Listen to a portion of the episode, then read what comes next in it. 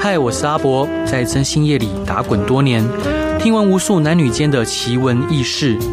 现在就让我带你一起揭开真心社的神秘面纱。欢迎收听《真心话大冒险》。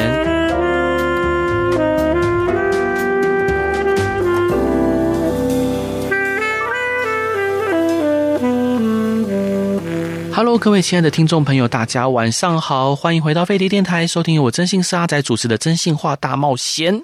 今天邀请到的来宾，他是群英教育的创办人，他是少年之家的讲师，同时呢，他在二零二二年有进入总统府接受优良补教的表扬。他是 Stacy 陈威，Hello，欢迎你。波哥好，大家好。所以伙伴，上一段上一集聊到说，后来在爸爸、妹妹、同学、师长的鼓励之下，你重拾书卷，然后最后如愿的考上第一志愿，那很厉害耶。其实你是个读书天才吧？我觉得我智商应该蛮高的，对，因为很多人其实就是很努力在读书，但他考不了那么好的学校。 其实读书有方法啦，嗯做事都有方法的。对对啊，但我觉得。有没有天分也很重要，真的像我是，我觉得我是有读书的天分，我感觉得出来。嗯哼嗯哼因为第一，我记忆力比较好，我看过的东西很快就会记得。对，然后我理解能力也蛮好的，嗯哼所以在学习的过程中，其实只要有人很仔细的跟我讲解一遍，我很会做到一个东西叫做融会贯通。啊，对，那我觉得这个是要动脑。嗯哼，对，很多很像现在很多人念书啊，就对我自己做教育的嘛，很多小朋友念书啊，他们就是念书，嗯，他们就是把文字看过一遍，但他不会去想这个文字到底是什么意思。是，有的人就是看着看着觉得自己懂了，但其实就是看着看了都困了，对就是完全就是不会用，没有用对方法念书。那嗯我觉得这就蛮可惜。是，但是，呃，有些人就真的没有读书的天分，因嗯为他脑子就比较直，或者是哦说。呃，他对于那些课本上的知识的吸收，他没有耐心。嗯嗯嗯有些人喜欢动手做，对，做了他就明白。对，对，那有些人他没有办法理解说这个文字表达是什么意思，他没有看到实体，他没有办法理解。是，，对于那些死板的知识，他没有兴趣，那他就可以靠行万里路嘛，他就可以去真的动手做很多东西去了解。所以我觉得没有一个真正不能念书的人。是，对，那念书也不一定是唯一的路啊。就是说，在读书这件事情上，我那时候会这么认真，是因为我只有读书这个选择。对，对我也很常跟孩子们讲说，呃，读书要干嘛？没有要干嘛，但是就是它是你可以改变你家庭的一个方法。啊，对，我的家庭这样子，如果我没有念书，我很难改变它。我如果没有努力的把书念高啊，我也没有办法改变它。对，所以其实，呃，读书它是一种工具。它是一个工具，在你的人生中，嗯那你这个阶段你有好好利用到这个工具的话，你后面的路会比别人更多选择。是，对，可是你没有也没关系，有些人就错过了，嗯，错过了也没关系，但是你要用脑，嗯哼，就是你要去想、去思考。对，对我们人是需要思考的，是，不然我们会退化。嗯，那现在就是很多年轻人就是都不 用脑，脑子我都很常跟人家讲啊，就是脑子是一个很好的东西，嗯对你怎么不用呢？对他们会生气，对啊，我说嗯你就想一想嘛，对嗯想 不到，你想得到的我都想不到。是，当我这样跟那些年轻朋友讲说，他们会生气，耶，他会说你现在是说我脑子不好吗？，没有说你不好 对是说你不用，是，没错，脑子不好使，就是你脑子不好 用，是，对不对？因为你就没用，你就锈了，真的会锈掉，嗯，对是，不对？想的东西就是有些事情很单纯的，对你就是你去思考之后，你就会知道它怎么解决。有些人就是连解决就是想都不想想，嗯，对啊，那就是很多废物啊。所以现在很多年轻 人就是，我现在开始完这蛋。是一个教育家 该讲出来的吗？ 没有，我觉得我觉得教育是一件，就是嗯教育是美，它是一个美名，嗯哦，它它是一个有很富有美名的一个、嗯一个单字，就叫教育，就对听起来很伟大。嗯哼但我觉得很多真的做教育的人啊，很虚伪，嗯，是，你不能都只讲那些冠心冕堂皇，嗯对对对，鸡汤类的。然后我们不要讲那些，那你要努力啊，我们人一定要怎么样向上啊，怎么样怎么样怎么样。对其实你你你给他，有的时候你给一些很虚幻美好的泡泡啊，嗯大家都感受不到的。嗯但我觉得有时候很实际的那种一针见血的嗯哼，这一种。建议反而我觉得是比较重要的。哦是现在这个世界上虚伪的东西太多，没。错嗯没错，我觉得如果我能直接一点，为什么我不要？嗯哦我是讲话非常直接的人，就啊是我在工作上嘛，波哥你也知道，就是是我对很多事情我都很直接。嗯哼，那很直接，很多人都会告诉我说：“你怎么可以，你怎么敢讲话那么直接啊，嗯哼或者什么？”我就说。因为我觉得我得到很多不是正确的消息或者是资讯，那、我觉得这世界上虚伪的人很多，嗯对，大家都大家都是喜欢听好话，没错，然后喜欢美好的东西，嗯哼但是那真实的那一面呢？嗯哼，谁要来告诉你？对，那、啊我们人生本来就是一个很真实的、啊，嗯哼那我为什么要停留在那些虚幻的言语中？是所以我就是会很直接，我对家长讲话也是很直接，啊是。对。伙伴可以介绍一下，就是你创办的群英教育机构，它是一家怎么样的公司？然后它服务的对象，还有它所在的位置。哦，我其嗯、群英其实是我就是七年前创办的，然后他在桃园，对、嗯嗯哼桃园的艺文特区。对那我们所做的针针对国中、高中的教育，就是除了学科的考试、国嗯英数设字以外，就是还会有一些才艺的训练，哦比如说。呃，我们会因应着课纲的需求，嗯一零八课纲嘛的需求，我们会做一些科技教育，对然后双语教育，嗯哼对，然后再来就是小学阶段。的一些能力的潜能的培养，嗯，比如说我们会合作一些体操课程、哦，是，叠杯课程，嗯然后还有一些城市语言的课程，嗯乐高、动力机械、是这些东西，然后来去做，所以算是一个从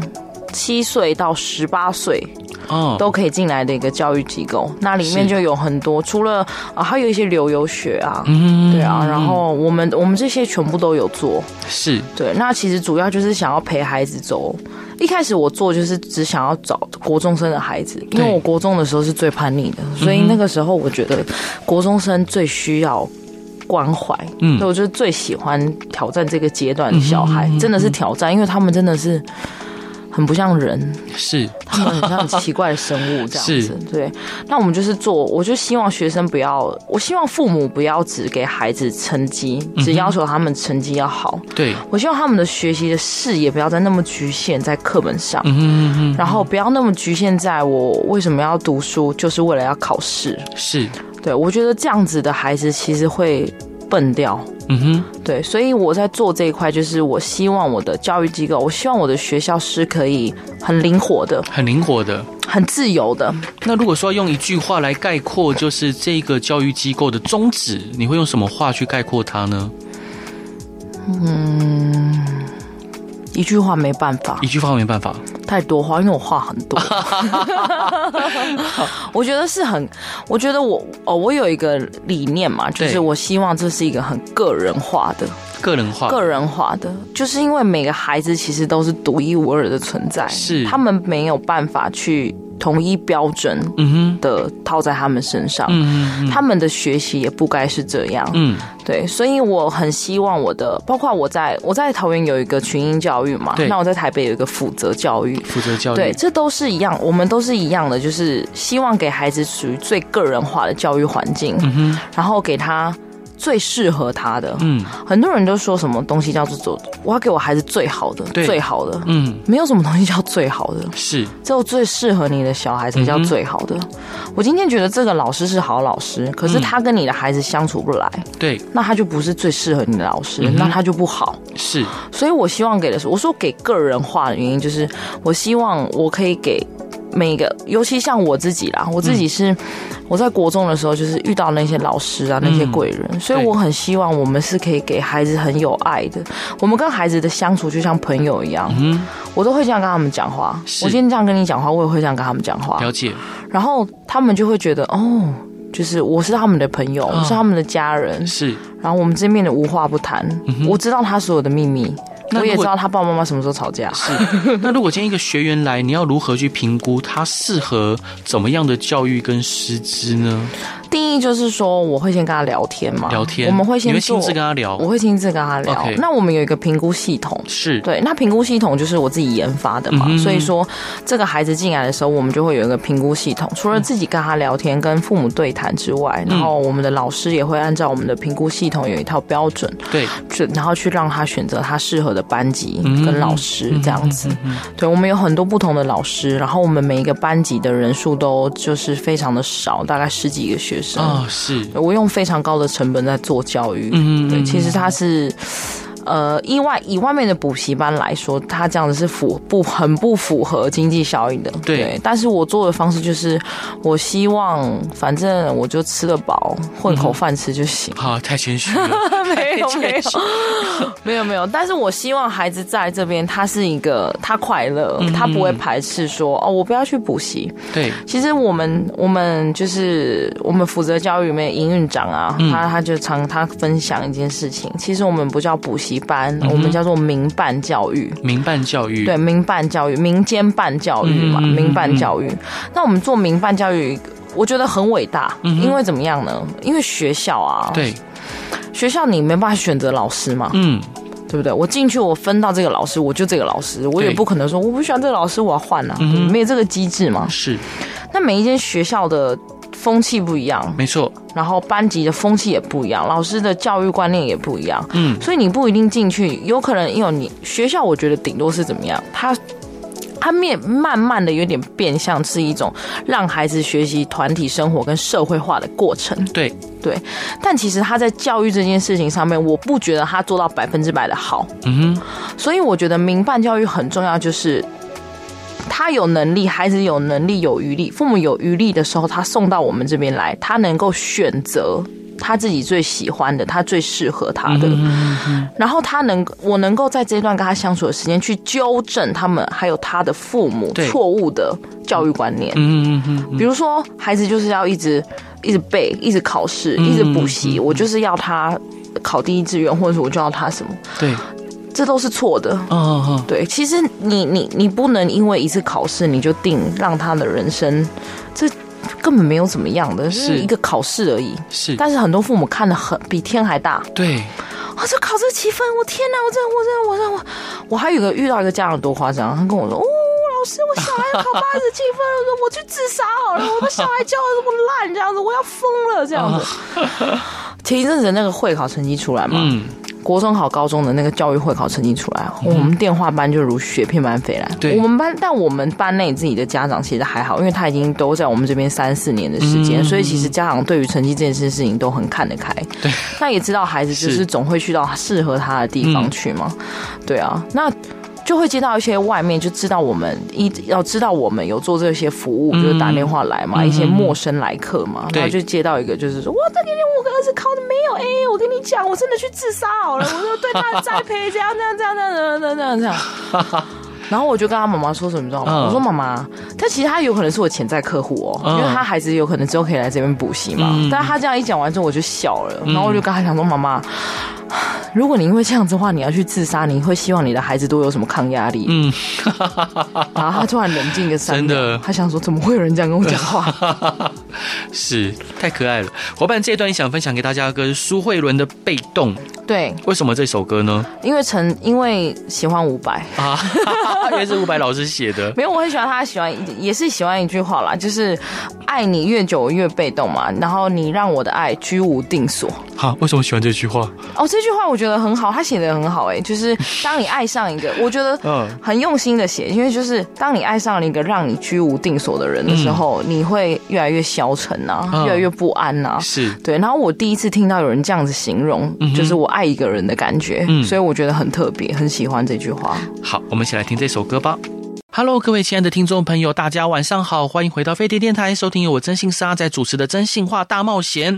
今天邀请到的来宾非常的特别，她是一位教育家，而且她是非常可爱的大女孩，任何人跟她成为朋友都会非常的喜欢她。她是 Stacy 陈薇，Hello，欢迎你。 Hello，博哥，欢迎所以我。欢迎我自 己。所以伙伴，刚刚呃上一段聊到说，就是可能你的教育机构台北有一间，然后桃园有一间，呃，桃园就是群英教育机构嘛，台北呢叫负责教育，嗯负责哪个负？破釜沉舟的釜，哦，是对，然后沼沼泽的泽，腐折，为什么叫腐折呢？负责其实是我们的，好像是我们营运长取的，哦，是对，跟圣经有关。啊，真的吗？我想想象不想想不起来，圣经有这个故事。我在我在，你可以请帮我查一下好了，哦是不然我再问一下。好再没告诉问题你所以伙伴刚刚上一段聊到说，就是因材施教，然后你们会针对每一个孩子去设定不同的教育方针与师资。那我就有一个疑问啊，因为我女儿今年即将要上国一，然后我问她说：“那你接下来有什么打算？”就是我很压抑，其实我对她功课没有很要求。她说：“我的目标是上北一女。”真的、哦，对，但是我就，但我内内心，但听的是开心的，然后另外一方面，我会觉得压力很大，因为我知道他成绩还算不错，但是他没有像你那么聪明，他是要，他是要花，因材施教是不是？你现在开始觉得 就是我我我想象中的他如果要上北一女，他大概要非常努力他。要把他的那个生命都压压榨到极致，对，你有必要把它形容的 好像这种不适合读书吗他？他他跟我的呃，就是呃能力差不多，就是他中文或者是他的历史、地理会非常好，但是他的数学、数学理理化化可能会有点不是那么的呃优秀。哦，就中中等之之，所以当他有这样的目标，如果我请他去您的教育机构去学习，你会怎么样安排呢？ 其实我觉得要看他自己本身，他对自己的自我要求是什么。啊，如果今天他是一个对于自己有自我要求的孩子，其实我会非常支持他。啊，真的，对，因为我觉得是这样，就是现在孩子你要让他有目标，本来就很困难。对你问他说你女儿，你问妹妹，你女儿说啊，你妹妹你以后有什么打算？嗯然后他会回答你说哦，我要考上北一女。对其实是一个他已经第一他有目标了，对很感动他他赢在起跑点，嗯，真的赢过一堆人了。是，因为很多小孩就是你将来有什么打算，嗯然后小孩会问你回你说打算是什么。是，对啊，那那其实如果他有这样的的目标的话，我会很支持他，嗯所以我一定会告诉他说、o k 好，那妹妹你想要上北一女，那我跟你讲，如果嗯说以你现在的程度，你进了国中之后，你会遇到的挑战会是什么？对，那我们先做好心理准备哦，嗯但是爸爸会陪你，哦，嗯，是爸，爸会支持你，嗯，但是爸爸要先告诉你嗯你会遇到的东西有什么。是，好那我会跟他说，假设他就是国文好，嗯，然后社会好，对，对不对？那你就在这些上面科目的琢磨，就不要放那么多时间。嗯嗯嗯对，那你要把学校的课业顾好，对嗯然后你要有额外的补充阅读。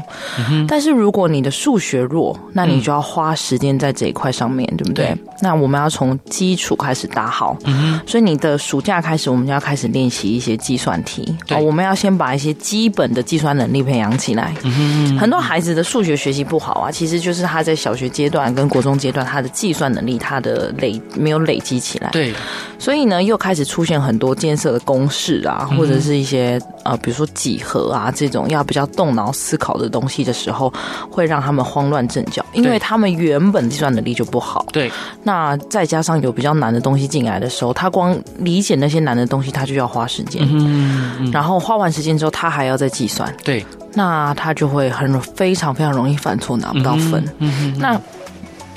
所以如果是我的话，我一定会支持他。就他假设他要念美女，那么当然没有问题哦啊，这是一个非常非常很非常非常有目标的事嘛。是，只是我会让他在他的弱科上面去协助他加强。嗯那会告诉他说，因为你的目标是这样，所以我们付出的努力对本来就是要成正比的，嗯对不对？所以你可能每天就要花多一点点时间算你不喜欢的数学，嗯，对，那你的题目量一定要练习的够。是，其实我觉得不要说资质的平庸与否，嗯，因为其实国中考高中的这个阶段啊，比的其实不是智力啦。对，我觉得，我觉得。要真的比到那种智商很高啊，可嗯能就是要，可能可能要到大学毕业后，比如我们去写程式啊，对或者是我们干嘛，我们去做 AI 啊这种，嗯我们才会需要真的是哦，真的是很聪明的人才干得出来的事情。其实基本上现在在学习，既然它还是国教嗯嘛，十二年国教的其中一环，它基本上它就不会有到非常非常非常困难的东西。对，只要你肯努力，其实是不会有学不会的。啊，是，所以你不要觉得说它资质平庸，因为。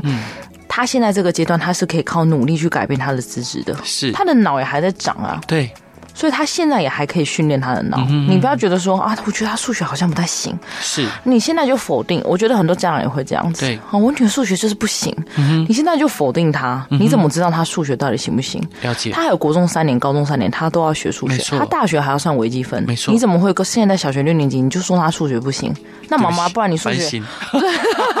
马上反省，对啊，那宝宝，你数学到底是有、有有比他多好到哪里去吗？嗯是或者是哦，他就像到你，那是因为你不努力啊， 是，你懂我意思吗？对，所以其实他的路还是很开 阔的。啊对，你要支持他，你要嗯你你可以让他知道说，好，这个目标很难哦，妹妹这个目标真的很难，嗯对嗯哦，给他个比例概念嘛，比如说全台全台湾有多少考生嘛，对全台北有多少考生，多少人可以考进北一女，对不对？那你要在当这多少人，嗯理解你要里面，那你要付出什么？是，那他就会觉得 OK，我知道了，我的目标是这嗯样，然后我要付出的努力是这样，看他有没有退缩啊。啊，是，他如果马上退缩说：“啊爸爸，那算了，我就念中山女中好了。”你 也还对不不对错，那也不这错孩子也是了解 自己啦，啊哈是可是如果他听的时候，他还是觉得，嗯，我就是想要，好，嗯那你就要陪他，那你就要帮他找资源啊，对不对？没错你就要送他去哦啊、比如说帮他请家教老师啊，或者是暑假的时候就要开始去练习他比较难的科目啊，需要是去先修啊。其实孩子很辛苦，就是他们要读书的时间占用了他们每天的很多很多。对，可是这都是他们在开发他们自己脑的过程。其实他们的脑都还是可以在训练的，他们必须努力去训练他们自己的脑袋，不要说。为了考上北一女，其实他就算他现在他将来没有考上北一女，但他现在的努力开发他自己的脑袋，对，他努力在理解他书中的那些知识，把不懂弄到懂的这过程，就叫做负责任。是，没错，你将来面对自己的人生，你也是要从不懂弄到懂，嗯你也是要用你自己已知的技能去解开未知的题目。对，我们的人生就是这样，是，这就是一个负责任的过程。嗯他既然在求学阶段，他能够用这样的方式去负责任，那代表他很他很棒啊！嗯对，对啊，你一定要支持他一。定，一定，，对，所以你不要再说什么他不是会担心，但是中庸之辈什么的。 只有数学，只有数学，只有数学，对，我觉得这都可以训练，数学嗯是真的是可以训练的。啊，是，对，所以我觉得你就是要跟他讲，嗯嗯，然后让他知道说要考上是很难，嗯嗯，但是我们要怎么去努力？那要一起努力吗？是要不要来做？好，那他如果跟你说好，嗯嗯，那你就一定要给他满满的。那你这个时候就是负担当起一个很重要的角色嘛，对啊，你要一边鼓励他，一边鞭策他。是，对，不能让他松懈。他松懈的时候，你就得提醒他，嗯嗯，他的目标在哪里？是，对，我觉得这样对孩子的教育才是最好的。即便他就算没考上北一女，他前嗯面前面的这些努力，他都赢过很多没错，很多小孩子了。，哦是。嗯对，伙伴想请教，就是如果像就像以我刚刚我女儿这个案例啊，那她是可以就是在您这边，譬如说学习与规划的吗？对啊。像我们的单位就是说，嗯呃，小朋友进来上课之后，我就会帮他们设定目标，对也一样会帮他们设定目标。嗯那从七年级开始，七年级就国一嘛对，七年级开始，然后要补什么科目，嗯哼，然后依照你自己的适性选择，对，对，然后帮你安排到适合的班级里面上课，嗯哼哼，然后到国二到对国三，是那，这一连串就是会一直观察你的成绩的起伏，嗯然后还有孩子的情绪，对然后还有他的个性，嗯哼，跟比如说交友这嗯些，我们都会去观察，是，对，然后再来就是说会帮他制定他将来的可能会去的高中，或者是比较适合他去的学群。嗯嗯嗯，对，在了解孩子的过程中，去协助他找到他未来的方向。是，因为现在啊，有一个很大的问题，就是比如说我们念的大学科系出来之后，嗯跟我们的就业其实没有相关、啊，哦。是，大家都说学以致用，学以致用。对但是如果我们单纯这么片面来看呢、嗯就这样子看这么一层来说，现在学以致用的人真的太少了。是，那这归根究底会出现这底层逻辑是什么呢？就是当初大家在选择的时候，他并没有想到他的将来要做什么，他对就去选择他的科系了。嗯嗯那我们台湾就是考试制度嘛，所以怎么不管怎么样，就是分数到哪填哪去，嗯，对，对不对？我到台大我就填台大，台大第一个系到第一百个系全填了，反正我就是得念台大。对，很多孩子都是这样。那呃，以这样子的状况出来，就会很多，比如说会有一些重考嘛，就是一直。就看很多啊，就哎，比如说台大资工系毕业出来，再重考台大牙医系，好多、对，哦，不止高学历奖，高学历嗯奖。那如果比较没有那么漂亮的学历的人，他们会怎么做？他们就会去选择一个哈、啊，就差不多的工作，对哦，不是那么呃，就将就，嗯就是开始将就。是，然后跟自己学习的也没关系，嗯，然后再来还有就是学习的东西也不一定自己有兴趣，对，所以呢学的就怎么样二二六六嗯嗯嗯，二六六好老牌哦， 就学的很不好嘛，是对不对？那所以我会现在我会一直很希望孩子能够在他的求学阶段呢，不断的在探索自己。嗯哼，比如说，我们就会帮他们开设一些营队课程，对，对，让他们去体验看看，然后让他们知道说，哎，医学系要干嘛哦，好，是法律系要干嘛哦嗯对，然后政治系要干嘛，嗯嗯嗯嗯，然后让你们知道说，哎，心理师在做什么，嗯然后让他们知道，所以我们会借由一些讲座课程、一些应对课程去跟孩子分享。嗯哼嗯，对啊，博哥有机会来跟我们分享一下，好，没跟问孩子题。分享高怎么中当侦生。探吗？对啊， 他们一定会对你这职业很有兴趣啊，嗯说不定大家是都想要当侦探，是，那也不错。 是，伙伴还有一个最小最小的问题哦，就是呃，譬如说有些家长他可能已经送小孩子去读私立的国高中，那私立国高中就很多还有课后的辅导跟补习，他们时间占满了，还有机会去呃您的教育机构去规划跟学习吗？ 我其实是这样觉得啦，嗯，叹了一口气，如果他已经念私校了哦、 呃，你就不要再让他这么累。 我们也是有，当然我们也是有收私校的学生，嗯然后我们那他也有是时间吗就假日、假日 weekend，他就是只有教周末的时间，他星期六也要留校，是啊，他就剩星期天，所以对我们星期天也有开那个就是私校专班。嗯，对，那私校专班为什么要开呢？其实就是很多家长嘛，就是真的很信任我、哦嗯，家长跟我感情真的很感谢他们。他就是说，哎呦，就是你可不可以开那个我们私校班啊，什么什么的， 就是我让他来说补习啊，礼拜天在家没事做。我心里就想说，妈妈，你星期一到星期五上班，你六日也没事 做啊，对不对？然后你小朋友星期一到星期六都在上课，你星期天没事做，你还找事给他做，是你这没事找事做，你知道对吗？我就这样跟妈妈讲，然后妈妈就还会笑笑说：“哎呦，我明明就想要让他成绩更好嘛，啊，那这次班排名十五名而 已啊，要往前啊，这样子，对不对？”然后我就说：“啊，没有来的十五名，哪来的十四名啊？嗯对不对？是你的小孩变成十三名了，别人就变十五 名啦。就是我对我来说，就是说我、嗯我我我会开设这个课程，其实也是定义，就是说孩子在私校压力真的很大，对，那他出来了之后，他呃出来，你看他在监狱，你知道吗？就星期天的时间啊，嗯对星期天的时间他来我们补习班，第一他其实是轻松的学嗯习。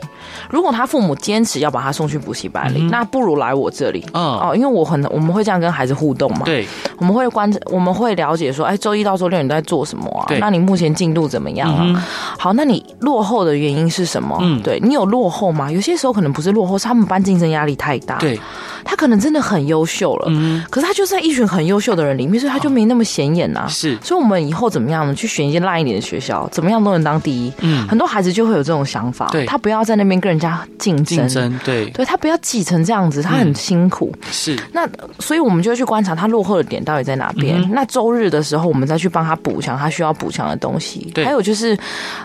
调整他读书的方法。嗯，因为私校的孩子他很容易变成填鸭式的教育，哦有是一些会这样子对哦，当然不要以偏概全啊，嗯但是有一些确实是比较变填鸭式。对，那我们不希望，所以我希望在用周日的一堂课的时间里面去调整他学习模式，了解，让他在学习上也可以更有效率嗯啊，不要那么浪费时间。是。对，好，伙伴，这一段你想分享给大家的歌是莫文蔚的《慢慢喜欢你》，为什么这首歌呢？慢慢喜欢你哦，慢慢喜欢你，其实我觉得它是一首很温柔的歌，啊、是就是很多东西就是慢慢来，慢慢来，不要着急。不要着急，对啊，好，慢慢感受。慢慢来比较快。 好，我们来听这首歌。Hello，各位亲爱的听众朋友，大家晚上好，欢迎回到飞碟电台，收听由我真心是阿仔主持的《真心话大冒险》。今天的节目聊得非常的愉快，邀请到的来宾是我的好朋友，而且是一个人见人爱的一位大女孩，她 Stacy 陈薇。Hello，欢迎你。 Hello，博哥，嗨，伙伴。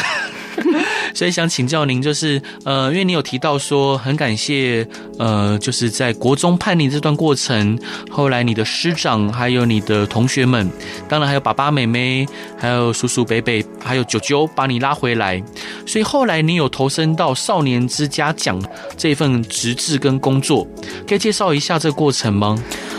其实，嗯，少年之家就是当初，因为我在这近几年来、就是，就是就是条件比较好之后，环境条件也比较好之嗯后，对就开始当然就会想要回馈社会嘛。对哦，那回馈社会就，其实我觉得就是一直在捐钱，啊，对，就是想一直捐钱，嗯但是就是后来就觉得说，捐钱好像也不是什么。真的有，我觉得真的自己亲自做那个感受不一样啊对当，嗯然然后还有给给那些需要帮助的人的感受也不一样、嗯哦。可能实际一点就是给钱嘛，对当然就没有问题。对，但是因为会会接触到少年之家，其实就是因为我一直都有在关注他们。那他们其实是一个该怎么说？他们是一个牧师本人，然后这是一个张、张静怡牧师，嗯对然后他是更生人，嗯，对，然后他成立了这个少年之家，那嗯他们就是专门收容这些、安置这些少男少女。那少男少女、少男少女，其实就是他有曾经有进过少年关护所对、感化院这些地方，然后出来了之后，他的原生家庭其实也并不好，嗯进去回去家庭可能会让他又重蹈覆辙。没错，所以我们所以才有了这个少年之家。那在这个少年之家，其实一开始只是捐一些物资给他们，嗯对啊，嗯一些内裤啊、对内衣啊，嗯然后一些食物啊什么的这样。但是后来就是呃，跟他们的秘书就是聊天之后，就他会觉得，哎、你的故事好像很适合嗯来嗯跟嗯孩子们做分享这对样子。所以我们之前都会去。前一段时间因为疫情，对那少年之家的资源很不够，嗯然后很多时候都改成线上课程，没错线上上课，全校学校也都改线线上上课嘛。对，然后他们那边没有那么多的电脑啊、啊 iPad 啊 iPad，对然后他们的学习其实就很落后。嗯，那里面还是有一些想要学习的孩子没，错，所以那个时候我们就有到那边去帮他们上课，嗯就是请我们老师过去，然后帮他们上课这样子。对对，那少年之家其实是让我很，我去那边的时候我就觉得很疗愈。嗯其实他们并不是那种长相很疗愈的小孩啊，啊就是是他们是一群。叛逆的少年嘛，嗯就好像看到我自己当初这样子。嗯，我那有时候去帮他们上课的时候啊，然后他们就会跟我讲说，我那时候去分享我的故事给他们听嘛，嗯，嗯我我其实就是告诉他们说，我曾经也跟你们一样，嗯嗯，我也曾经这么坏过啊，对不对？你们要做的事情。你们做的事情我也有做过，对对。那你长大想成为什么样的人？我并不，我并没有期望说他们会想要成为我，但我只是想要给他们一个想象，对，说曾现在长得这样子的人站在你的面前，嗯然后他曾经有跟你一样的过去，对，对，那你是不是会有一些连结跟幻想，嗯就会觉得说我将来长大是不是也可以变成不一样的我？嗯，对我想要给他们这种感觉，对，然后那个时候去分享的时候，就是去跟他们上课的时候啊，其实其中有一个孩子啊，我都会问他们啊，我就会说啊，你上次为什么被抓去关？嗯啊，是，我说你为什么被抓去关？对啊，不然来来现在来比好了，来看一下你们就是谁被抓去关是什么样这样。对，对，对，然后就有一个他，他沉，他蛮沉默寡言的一个小男嗯生，不太喜欢讲话。那因为他们其实都在叛逆期，然后他们本身就在叛逆期的年纪，再加上很叛逆的环境，做着很叛逆的事，嗯对嗯所以其实他们就是叛逆无限大。然后所以他们对于老师这种角色就不是很喜欢。对那不过还好，我长得是还算是好看啦，嗯应该是吧？对好，是，就是跟他们以往既定印象的老师不太一样，嗯然后再加上我也会跟他们聊天，对嗯那他们在少年之家不能骂脏话，然后但我一进去的时候就不小心骂了，然后他们 就说会被会被骂还是什么之类的，这样我说这连脏话都不能骂，这么严格这样子，我心里就想说完蛋了，然后我说完蛋，我今天讲话都要一直消音，嗯，然后。然后我就想要先拉近跟他们距离嘛，所以我就先问说：“那你为什么被关啊？嗯你为什么被关啊？”这样啊，然后就其中有一个孩子分享让我很讶异啊，嗯他说：“他我说哎、你第几次来少家？他就对是进来又出去，进来又出去。嗯然后后来他说他上一次是因为他卖安非他命。啊，是，我说哇，卖安非他命，嗯，你哪来的安非他命可以卖啊？对这样子，然后就他就跟我说，我爸给我的。”啊，爸爸，对，嗯他说是爸爸让他带去学校卖同学。嗯嗯我说哇，你爸很会做 生意。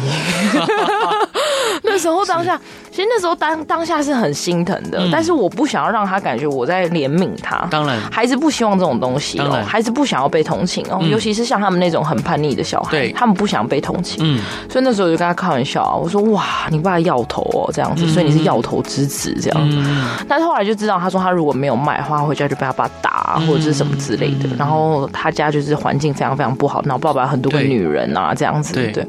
然后我就说，那你想你会想象你爸养很多女人吗？嗯你爸是你以后你的榜样吗？那、我才不要嘞什么的好，至少他还是觉得那是不好的。是，然后。里面还有一两个孩子是已经当爸爸了，嗯，对，就是年少 轻狂，对他们就是在就早熟，早熟，早对熟，对不对？ 很、嗯很早熟，然后对就十五岁就当爸爸这样，啊然后给我看是他小孩的照片这样，嗯我那当下心情真是五味杂 陈。对，然后跟他们分享这些东西。其实我每一次去跟他们上课嗯啊，就是准备一些饮料啊、吃，就是小零食什么的，然后是去，然后去跟他们。其实我只是去跟他们聊天，嗯就是我想要让他们知道说，呃。嗯，我是真的是很接近他们，嗯很接近，很接近。曾经我们的生命有那么一段，其实是完全重叠的过去。对，但是你的将来怎么样，其实是你自己决定的。嗯那个时候我是想要这样跟他们说，因为他们那时候看到我的时候，就说：“老师，你是有钱人呢、你一定是有钱人，什么你爸妈一定很有钱什么的哦这样子。嗯嗯我就说没有哎、我爸妈真的没有很有钱，我对父母真的很穷，嗯就是我爸爸已经没有工作好几年了，就对嗯是在我升上高中之后就没有工作了，我都是打工。半工半读，然后自己就是开公司，然后对嗯也是用自己的钱，然后还要帮忙还一些债务啊什么的，每个月定期都要给家里钱啊嗯是，我说我没我我我跟你们其实是一样的，嗯人生中是我说我们真的曾经有那么一段过去，是真的那么那么想。嗯，那我想要让他们知道，就是说，即便他们在有的有一些少女啊，就是他们其实他们其实就他们手上都有一些，比如说自残的痕迹。对，对啊，青少年一定会有这样的情，青少年嗯是很流很行，流行，真的，他们非常非常非常流行自残，嗯他们觉得这是一种象征，对，一种我正在得中二病的象征。是，然后，但是有一些少女，她们的是很深刻的，很嗯很，她们的伤痕，我看得出来，那并不是中二病发作，那可是能是真的是有是有忧郁的倾向，然后她就是可能被近亲家暴的，嗯，嗯 对，然后或者是说被呃妈妈妈的妈男朋友，对，然后还有妈妈在卖淫。嗯，是，然后就要她也嗯一起这样子，也有很多这样。那个时候我去的时候啊，我就深很深刻的感受到，就是我们都很幸福，对，对，真的我们都很幸福。当然，我不是用别人的悲惨的故事来跟自己比较，觉得哇，我得到安慰，我其实是很幸福的对，不是这样的，是而是你去感受说，他们生，我们都生而为人嘛，就是，但是他们却被剥夺了一些一些权利。嗯哼，对，我们都是人，但他们却有一些东西不是他们能拥有的。是，那我我就跟他们讲，就是我会去当他们的老师，其实就是然后去派老师去上课，其实就是我想要让他们知道说，在他现在这个阶段，我有讲嘛，其实读书是一个工具，嗯， even 他们其实离那个学校已经很远了，对但是其实，在我几次分享之后之后，就很多孩子他就几可能几个十几个里面就会有几个那个比例就会说，老师我也想要念书，嗯，老师我也想要考好好考试看看，对，这样。那其实我就是要告诉他们，那我其实做这件事情，投身在少年之家，我其实就是一个很重要的告诉自己，就是我希望生而为人啊，我们都能够有接受教育的权利。嗯，然后我希望他们都能够成为他们世界里面闪亮的那个星星。啊，是，对，就是即便他有这么这么多的不幸，嗯，那我。我其实觉得一直要把一直要人家把你过去的不幸当成养分是一件很过分的事情。嗯，哦，你要把这些不好的都当成养分啊，然后都要成长啊，你以后就会变成什么什么这些。但是我觉得讲这些话的人其实很不负责任。对，因为哇嘞，那些又不是你在遭受，对不对？对那些罪也不是你在遭，嗯你有什么好跟人家说这些是养分？养分那么多，你自己 拿去。对，所以，所以我不会这样跟他们讲，嗯但是我会用我自己的故事去分享，告诉他们说那些我们不想要的，嗯，然后跟。我觉得比起来，他们都比我的遭遇来的更辛苦，更辛苦，对更更凄惨。嗯然后有些时候我都觉得他们是怎么撑下来的，是嗯对他们还是会笑哦，他们还是会喜怒哀乐哦。对然后我觉得如果是我，我可能都行尸走肉。嗯哼，所以其实他们都很坚强。没错，那我就想要让他们知道说，就是我们不能选择我们自己的原生家庭，嗯，对。但是我希望我能当那个愿意我能当那个给予的人，是然后让他们能够抓到一点点改变的机会。是对我觉得这个是我在上人之家中得到我觉得最重要的，就是付出。嗯哼，对，然后他们给我的这个回馈，就是他们告诉我，他们也想念书，对所以就有好好几个孩子真的是也考上不错的学校，嗯对，然后。他们当然会说：“老师，我也想像你一样嗯啊，以后我也想像你一样啊，然后怎么样怎么样啊。”然后老师我，那我觉得我就会很感动，我会告诉他们说：“好，那那我们一起努力，对，一起努力，嗯就是嗯，我不知道我是怎么变到现在这样的，嗯哼但是我知道我很努力。嗯哼，对，这就是我觉得少年之家给我很大的感动，大概是这样。好，伙伴，最后一段你想分享给大家的歌是刘宇宁的《寻一个你》，为什么想分享这首歌 呢？其实这个寻音跟你就是。这是我那个未婚夫跟我求婚的时候放的 歌，是他未婚夫很帅，跟大家 报告，对，就眼睛很漂亮，然后喝醉会脸红红，就是一个很可爱的大男孩。对，然后就是那个时候是我跟他讲说，哎、我这最后一首歌要放什么？他说寻音跟你，啊，然后他问我说：“你要去分享故事？”他说：“那分享我们的故事嘛。啊我说：“我又不是上什么爱情 节目，我是分享什么爱情故事。虽然我们是的故事也很精彩，就是不要吧。”然后他就说：“那你可以放寻跟你吗？”嗯我就说：“不要。”我就一开始都没有要放，然后后来就真的想不到，然后后来我就说：“好了，那不然。”他说：“你要放寻跟你 吗？”我说：“好，很好听。但那个他他本来是不是不太喝酒？认识你之后才比较喝。”没有，他很会喝酒哦可，他每次脸马上就红了、欸。他就是喝一杯他就会很脸红，喝一杯脸就哦，很好红。好，那个喝喝喝酒喝酒要节制， 对对，大家理性饮酒。对理性饮酒，喝酒不开车，开车不喝酒，但是偶尔喝喝没关系。对啊，小小酌怡情，小酌怡大情酌伤身。是是是，没错好， 今天再次感谢我的好伙伴，也是我的好朋友 Stacy 陈威来节目上分享那个点点滴滴。然后他创办的公司呢，群英教育机构，还有在台北的是辅哲教育机构，我觉得都是呃，我相信这两家教育机构都能反映他的教育理念。那我觉得大家如果有孩子有需要的，也都可以了解看看。再次感谢伙伴今天来节目上玩，谢谢谢你。哎谢博哥，好，大家晚安，拜拜。大家晚安。